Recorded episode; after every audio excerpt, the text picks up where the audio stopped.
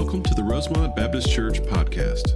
Rosemont is a thriving group of believers who desire to connect with Jesus and His church, grow in faith and understanding of God's Word, and serve in our local area and around the world.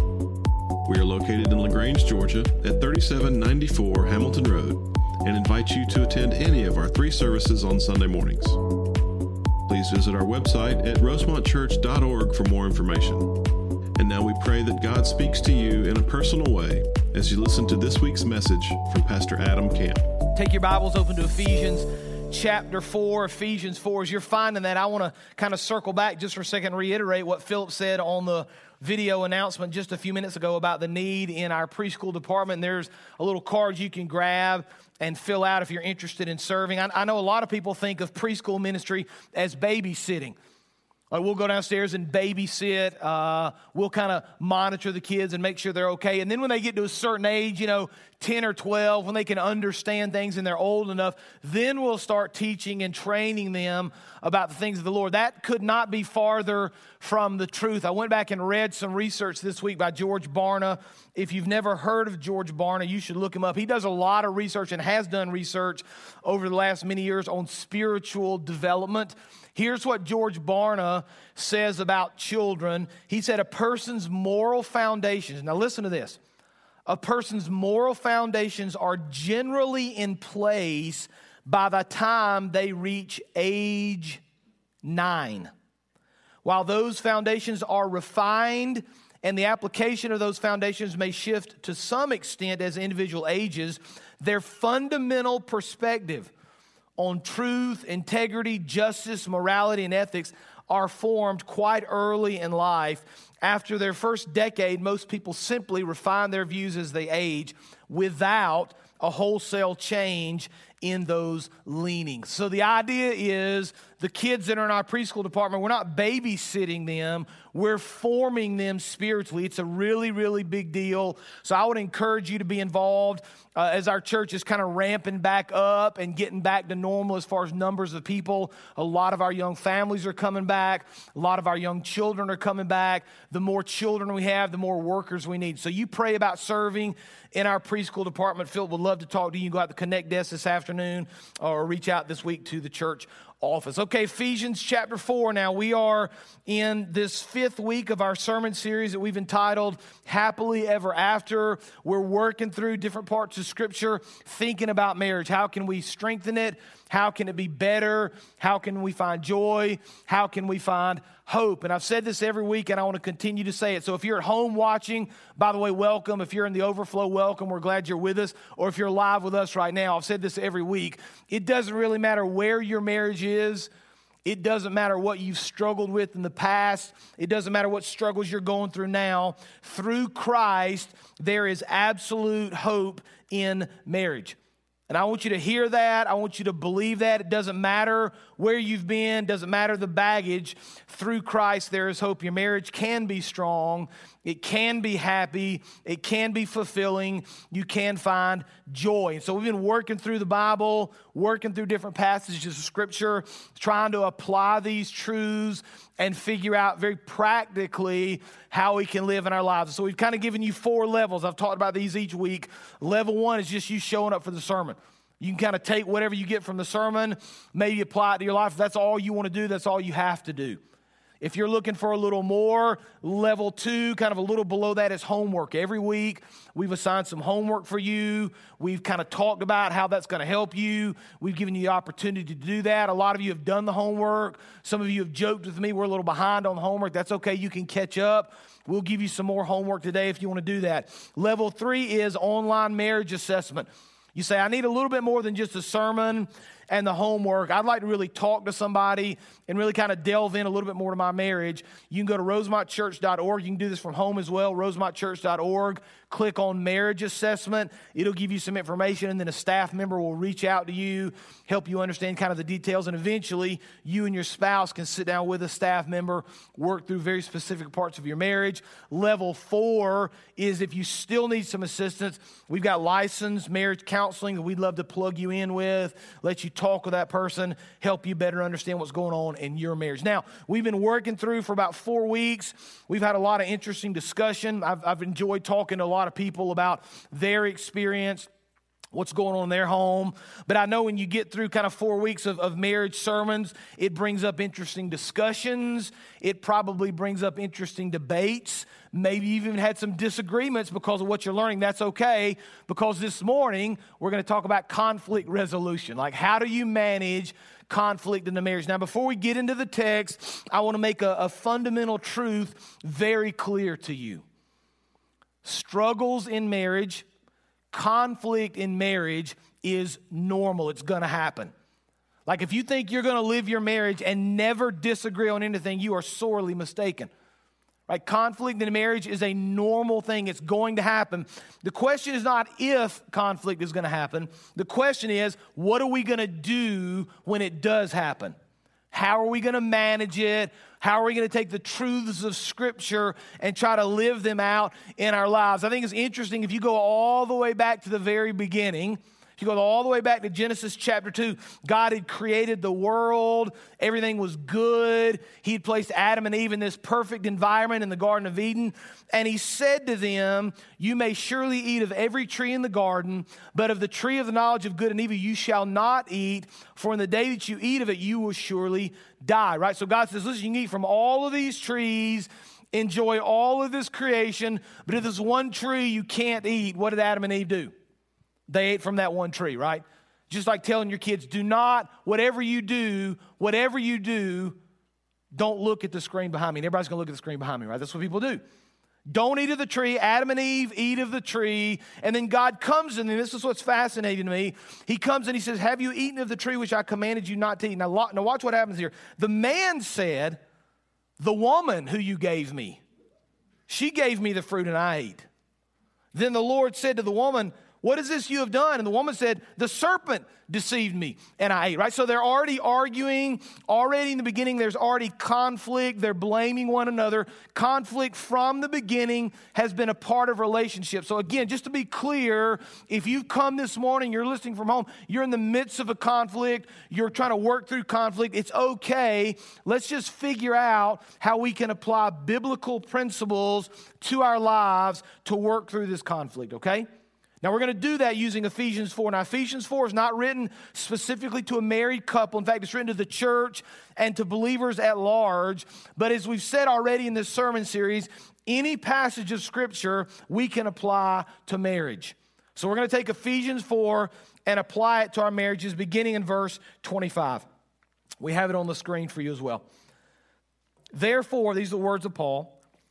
Having put away falsehood, let each one of you speak the truth with his neighbor, for we are members of one another. Be angry and do not sin. Do not, do not let the sun go down on your anger and give no opportunity to the devil. Let the thief no longer steal, but rather him labor, doing honest work with his own hands, so that he may have something to share with anyone in need. Verse 29 Let no corrupting talk come out of your mouths but only such as good for building up as fits the occasion, that it may give grace to those who hear. And do not grieve the Holy Spirit of God, by whom you are sealed for the day of redemption. Let all bitterness and wrath and anger and clamor and slander be put away from you, along with all malice. Be kind to one another, tenderhearted, forgiving one another, as God in Christ forgave you. Now, there's a lot in there we could talk about. A lot of that, well, all of that applies to our Christian relationships, how we interact, interact with each other, but it also applies to our marriages. So, as we think through our marriages, as we think through interacting with our spouse, as we think through dealing with conflict, we're going to pull some truth out of this text and see if we can make our marriages stronger because of it, all right? Truth number one as we deal with struggle, as we deal with conflict, as we deal with arguments, number one, we should speak the truth, okay? No matter what you're going through, no matter what struggle you're having, no matter what your argument looks like, you need to begin here. This is foundational. If you can't be honest and tell the truth, you're going to have a lot of problems. Now, Jesus is our example here, right? As he is in all things. But when we think about truth, we think about Jesus because John 14, 6, Jesus said, I am the way and the truth and the life. Right? Because of what Jesus has done, because of his forgiveness, because he is absolute truth, we should live in truth and honesty in our marriages. And that's exactly what Paul says in verse 25. I want you to see it. So pull verse 25 up again for me, please, and let's just look at that together. Paul says, therefore, having put away falsehood. Now remember, if we're Christians, we have come to this place in our lives where we have made this decision to follow Christ. And that decision to follow Christ means that we have set aside the old way. We have put away the falsehoods, the way we used to live, the way we used to think, right? There's this very definitive line in our life. Before Christ, we accept Christ as our Lord and Savior. And then after that, everything is different. So, Paul is talking to us as believers, and he says, Listen, we put away falsehood. We've done away with that. We're no longer going to lie. We're no longer going to be dishonest. We're going to tell the truth. Let each one of you speak the truth with his neighbor, for we're members of one another. We all know that honesty and truth are huge parts of marriage. How many conflicts have started because of a lack of honesty or lack of truth? How many disagreements are caused because somebody's not honest, because somebody's not telling the truth? You can't build a strong marriage without honesty and truth. So I'm going to give you just kind of three areas we can kind of think through that we ought to be honest in. This is not an exhaustive list. These are just a few of the things you should think about and ways you can be honest. You should first of all be honest in the way that you feel with your spouse. You should tell your husband or your wife how you feel. This is how I feel. This is what I'm thinking. This is my opinion. These are my hopes. These are my dreams. Sometimes we have this tendency of kind of clamming up and not speaking, not sharing how we feel. Our spouse, of all people, needs to know what we're thinking and what we're feeling. We should be honest about our feelings. We should also be honest about our actions. Right? You should tell the truth about where you go, about what you're doing about who you're talking to. All those things are free discussion within a marriage. Right? There should never be this time where, man, you don't want your wife to know you went somewhere. There should never be this time, ladies, where you don't want your husband to know you went somewhere, or you talked to somebody. We need to be open and honest with our actions. This next one is very uh, applicable to our current society and the world we live in, and it's going to be difficult for some of you, but you need to hear it. We need to be honest about social media and the internet. Let me just say that again. We need to be honest about social media and the internet. I've been reading a lot of uh, commentaries and a lot of Christian counselors, but I've also been reading non Christian, secular counselors because I wanted to see kind of their opinion on marriage as well. And I found some interesting stats when I did that. One marriage counselor said that 90%, 90% of the affairs that this counselor deals with started through a Facebook connection. 90%. Right? We start by finding an old flame, somebody we knew in high school or college. We reach out to them innocently. How are you doing? We start messaging. Then we start private messaging. Before long, we've decided to meet for a, an innocent breakfast or lunch. One thing leads to another. We know how the story goes, right? We need to be honest with our social media. Now, I'm going to say something that's going to cause some dispute and anger and uh, upset, and you're going to argue. And I hope you don't, but I feel like you probably will because this is a tough one. I'm going to say it though because you need to hear it.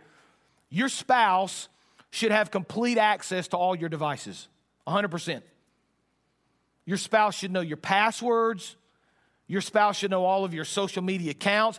I'm not talking about somebody trying to snoop and we're trying to go behind backs and try to try to figure out what's going on. But you should uh, allow your wife at any point, men or women, you should allow your husband at any point to examine what you're doing online. That includes your phones, that includes your browser. You should give your wife the passwords to your phone. I've said this before, and I'll say it again. My wife has the password to my phone. I don't even know it. That's the truth. I don't want to know it. And when I say she's got the password, I mean there are certain things locked down on my phone that I can't open. And it's not because she made me do it, it's because I asked her to do it because I'm a man just like you are, guys, and I understand the temptation, and I don't want that temptation available to me. And so, literally, it's, it's, this is the absolute truth. You can ask her. There are times we have to do things on my phone. I'll hand her the phone. I'll say, honey, you need to unlock my phone for me so I can change these things. It's a big deal. It's a big deal, the world we live in. I'm not saying you have to do it that way. I'm just saying you need to be upfront and honest and open. If we're going to talk about honesty, if we're going to talk about speaking the truth, it also includes online stuff. We need to be aware of that, right? So if you're going to work through any sort of disagreement, any sort of debate, any sort of argument, it starts with this idea of honesty, truthfulness, integrity. I'm not saying people don't make mistakes. I'm not saying they're not failures we need to work through, but we need to do the best we can in all situations to be honest. Okay, let's start there. That's foundational for us. Now look at verse 26. Let's continue this thought process. Ephesians 4 26. Be angry and do not sin. We'll come back to that in just a minute. That's an interesting phrase. Do not let the sun go down on your anger and give no opportunity to the devil. Let the thief no longer steal, but rather let him labor, doing honest work with his own hands, so they may have something to share with anyone in need. So, as we walk through disagreements, as we walk through disputes and arguments, truth one, we're going to tell the truth. We're going to be honest. Truth number two, we're going to do the best we can to settle our disputes quickly. We want to settle our disputes quickly, right? Now, I want you to notice what Paul says in verse 26 because it's an interesting phrase here. It's a phrase that sometimes is misunderstood and we don't think a lot about it. But in verse 26, he says, Be angry and do not sin. Well, for us, that's confusing because typically when we get angry, that's when we sin, right? We say things, we, we have an attitude, we take certain actions that are driven oftentimes by anger. Paul says we be angry but not sin. What does it mean to be angry and not sin, right? Anger is not a sin when it's directed toward the things that anger God, right? So if you're angry at sin, unrighteousness, abuse, theft, any other sinful activities, that's okay if you're angry at those things. The problem is, and this is the problem, typically we get angry because we don't get what we want. We're not angry at sin or unrighteousness. Typically, we're angry because our spouse didn't do the thing we think he or she should do. We get mad because she didn't treat us a certain way, or he didn't treat me a certain way, or she didn't say that, or she didn't do this, or he didn't, so on and so forth. We get angry because we don't get the things that we want. And so we need to think through that, right? We need to understand that. As we're talking about settling our disputes, and as we're talking about figuring out how we need to work through conflict, we need to be willing to not only examine what our spouse is doing, but examine what we're doing as well. Are we angry because of sin in the world and in our lives, or are we angry because we're not getting what we want? Now, here's a simple little thing you can try. Here's something you can do, a very practical uh, piece of advice as you work through these conflicts and as you think about this idea of being selfish and how oftentimes your anger is driven by your selfishness. Here's something you can try. How about this? Be willing to give up something or to compromise in some way. Uh, we're, we're real good at fixing problems as long as our spouse changes and does everything she's supposed to do, right, guys? We're real good about fixing arguments as long as our husband changes and does things he's supposed to do, right, ladies? It's very easy for us to see uh, the speck in our spouse's eye and miss the plank in our own eye. That's what Scripture teaches. So we need to be willing to give something up to compromise. Like, what can I give up for the sake of this marriage? What can I sacrifice for the sake of my spouse? One writer said this In conflict, one must ask Is this desire something God wants as displayed in His Word, or is this my personal preference? That's a great question to ask, by the way. Most conflicts are over selfish preferences instead of something that genuinely matters, such as loving God and others, the two greatest commandments. Christian couples should resolve their conflicts by caring more for their spouse's desires than their own. They should humble themselves, even as Christ did. He gave up his comfort and his rights in order to serve us. You want to short circuit any argument, just start sacrificing for your spouse. Just give something up. Just compromise. Right? So many people miss that because they're so selfish, myself included, by the way. I'm talking with you, not at you here. We're so selfish, we can't see past what we want. It leads us to argue. If we can just get to this point and say, listen, I'm willing to give this up. if it's that big of a deal for you, I'm willing to give this up. For the sake of our marriage, I'm willing to give this up. But I want you to notice what Paul says as he kind of helps us work through this and understand this idea of anger in Ephesians 4. Verse 26 says, Be angry and do not sin. Do not let the sun go down on your anger. Right? We need to resolve our anger and resolve our problems and disputes quickly. Now, I'm not saying you have to take the letter of the law there. I don't know that it necessarily means by sundown exactly, but I think the heart of what Paul is teaching here is we should resolve these things quickly. It's amazing to me when I talk with couples, sometimes they'll get into dispute and it'll turn from kind of something small to something a little bit larger, and all of a sudden, after two or three days, they hadn't talked, and then they just decide for the next week, we're just not going to talk. And so they'll go for a week or two, never saying a word to one another. They're living in the same house. They're still eating the same food. They're doing all the things they've done before. They're just not talking at all. Let me just be very clear that's not healthy. That's not right. And so if you find yourself in that place or have found yourself in that place in the past, you need to understand listen, we need to fix this. We need to work through this. We need to resolve these problems quickly. We don't need to let it fester or linger around. We need to do it quickly. Right? We don't allow, as the scripture says, the devil to get a hold or to get involved or kind of stick his foot in. Because what the devil wants to do is destroy your marriage. Right? There's nothing the enemy would like more than to take a Christian home, a Christian marriage, and destroy it. That's what he wants. And so if he can get his foot in the door through an argument, right? If he can kind of get his foot in the door, he's going to muscle his way in as much as he can before long he's in your house.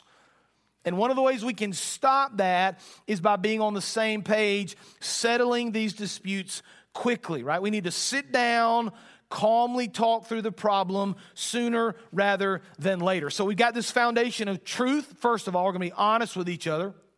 The second thing we're going to do when we have conflicts is we're going to, as quickly as possible, resolve them. We're going to work through them. Now look at verse 29. This is great. Great teaching here. Let no corrupting talk come out of your mouths, but only such as good for building up as fits the occasion, that it may give grace to those who hear. What a great passage of scripture to memorize. And do not grieve the Holy Spirit of God, by whom you were sealed for the day of redemption. Let all bitterness and wrath and anger and clamor and slander be put away from you, along with all malice. Be kind to one another, tenderhearted, forgiving one another, as God in Christ forgave you. So, the foundation of truth, we're going we're going to resolve these disputes quickly. Truth number three, very simply, we're going to be kind. We're going to be kind. Simple yet profound. Now, I want you to notice all the ways Paul kind of draws this out beginning in verse 29. There's several phrases he uses. And as we think about arguing, we would probably, if we were honest with ourselves, say that's one of the first things that goes when we argue is my kindness.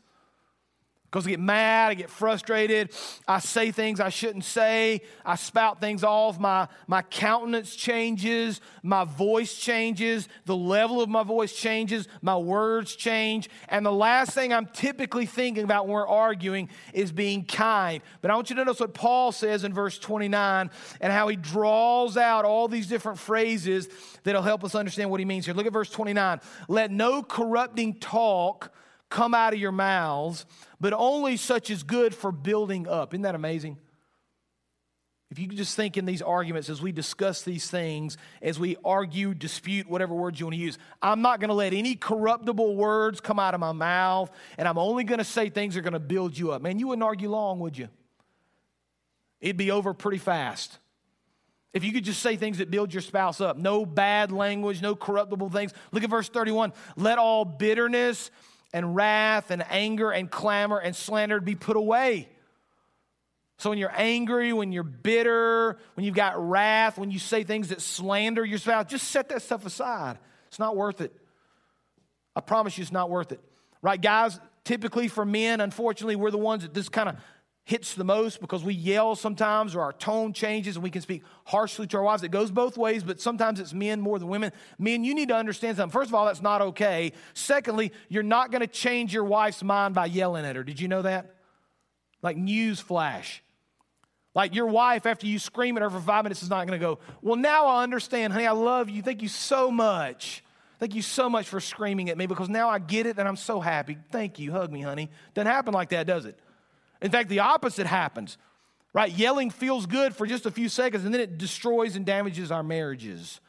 And so we need to be aware, let the bitterness and the anger and the wrath, just set that stuff aside. Verse 32 be kind to one another, tenderhearted, forgiving one another. One marriage counselor had studied 300 and I think 73 couples for 22 years. Right, this person studied the same couples for 22 years to see what she could find. She said the one simple thing happy couples do every day is to give each other effective affirmation. And she defines that as offering words, gestures, or acts that show your spouse that he or she is noticed, appreciated, respected, loved, or desired. In other words, let's just be kind to each other. Let's say nice things. Let's respect each other. Now, some of you are thinking, but Adam, I just like to win the argument. You know, I mean, I can't help myself. Uh, we get into these discussions. I've just got to win the argument. Listen, I'm going to tell you, you might win the argument, but you're probably going to lose the war right? You win the battles, you lose the war. Because you're not going to one of these days be separated from your spouse or going through a divorce and think, man, I am so glad I won all those arguments. Man, I feel so good. So happy about that. Nobody ever thinks that. And so sometimes we need to set our pride aside and we need to say, listen, honey, you're right. I'm sorry. You know, I mean, prideful right now. I want to win this argument, but it's not really worth it. It's not that big of a deal. I want to change the way I'm thinking. I want to change the way I'm talking. I want to be careful with my tone and my words because it matters. I'm just very simply going to be kind. So we're going to speak truth. We're going to be honest. We're going to, as best we can, resolve our conflict quickly.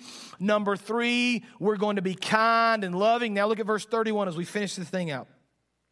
Let all bitterness and wrath and anger and clamor and slander be put away from you, along with all malice. Look at verse 32. Be kind to one another. There it is tenderhearted, and here it is, forgiving one another as God in Christ forgave you. The fourth thing we're going to do, very simply, we're going to forgive each other. We're going to tell the truth. We're going to resolve our conflict quickly. We're going to be kind to one another. And in the process, we're going to forgive each other. Colossians chapter 3, verse 13 says, Put on then as God's chosen ones, holy and beloved, compassionate hearts, kindness, humility, meekness, and patience, bearing with one another and if one has a complaint against another, forgiving each other, as the Lord has forgiven you, so you must also forgive. You know, I don't know about you, but sometimes as a believer, I think back and I look at my life and I see all the mistakes that I've made and the, the, sins that I've committed and the, and the dumb things that I've done. And I think, how in the world could the Lord forgive all that stuff? And sometimes we get caught up in this, don't we? We worry that I've done too many wrong things or I've made too many mistakes or, man, if the people around me knew I did this, they would never accept me. You need to understand a very simple biblical truth the blood of Christ covers all sins, no exceptions. Doesn't matter what you've done, no matter where you've been, what you've thought, what you've said, there is absolute and complete forgiveness in Christ, no matter what. And so you take that idea, knowing your own heart, knowing the things you've done, knowing the way in which Christ has forgiven you and loved you in the midst of all that sin, and you apply that now to your spouse. If Christ can forgive me for all the things I've done, surely I can forgive my spouse for what he or she has done. If Christ can forgive me and all the sins that I've committed and all the ways in which I've turned aside from Him and set Him aside and at times in my life not even cared about Him, if He can forgive me and still love me through that, surely I can forgive my spouse and love him or her through that, right? If Jesus can forgive us, we can forgive others. Now, I'm going to give you some homework, right? We've been practical every week. We've given you something to work through and to think through, whether it's writing a letter or listing some things out or going out on a date or whatever it's looked like. We've given you some specific homework each week. So let's kind of pull the homework up so we can see it together. We understand that in marriage, a lot of times fights, disagreements, whatever, are triggered by certain things right? And so we're going to write down and discuss all the common triggers for arguments in our relationship. We're going to talk about why these triggers cause us or our mate to get angry. All right, so we're going to have these discussions with each other. What are the things that cause you to get angry? What are the things that cause me to get angry? What are the things that we do that we need to work on? For a lot of couples and a lot of things in marriage, it's small things. Maybe it could be simple stuff. Maybe it could be not putting the tube of toothpaste on the, uh, the, the, the, toothpaste. That's one of my little pet peeves. And so I'm gonna, I'm gonna confess something to you. You'll think it's funny. It wasn't funny at the time. I got so upset. This is years ago, by the way, years and years ago. I got so upset that Amy wouldn't put the top on the toothpaste. I got the toothpaste out one day, and with a pair of pliers, I put the top on so tight, nobody could ever get it off again. And so she got the toothpaste out and couldn't get home. I was like, well, maybe you should put the top on a little tighter next time, you know, honey? Maybe you need to keep the top on the toothpaste. That, by the way, guys, did not lead to a good night for me, right? It didn't turn out well for you. You wasn't happy about that. I had to go get the pliers and open it back up. But it's the silly little things that we do sometimes that cause arguments, right? What are the triggers? What are the things we need to discuss? We're going to sit down now, have this conversation, talk about what makes us angry. Let me just finish with this idea God wants you to have a strong marriage okay? God desires you to find joy in marriage. God desires for you to find fulfillment in marriage. And there is absolute hope in Christ. If you're honest with your spouse, if you resolve your problems quickly, if you're kind, if you forgive each other, if you put Christ at the center of all things, I promise you, through his power, you can, in your marriage, live happily ever after.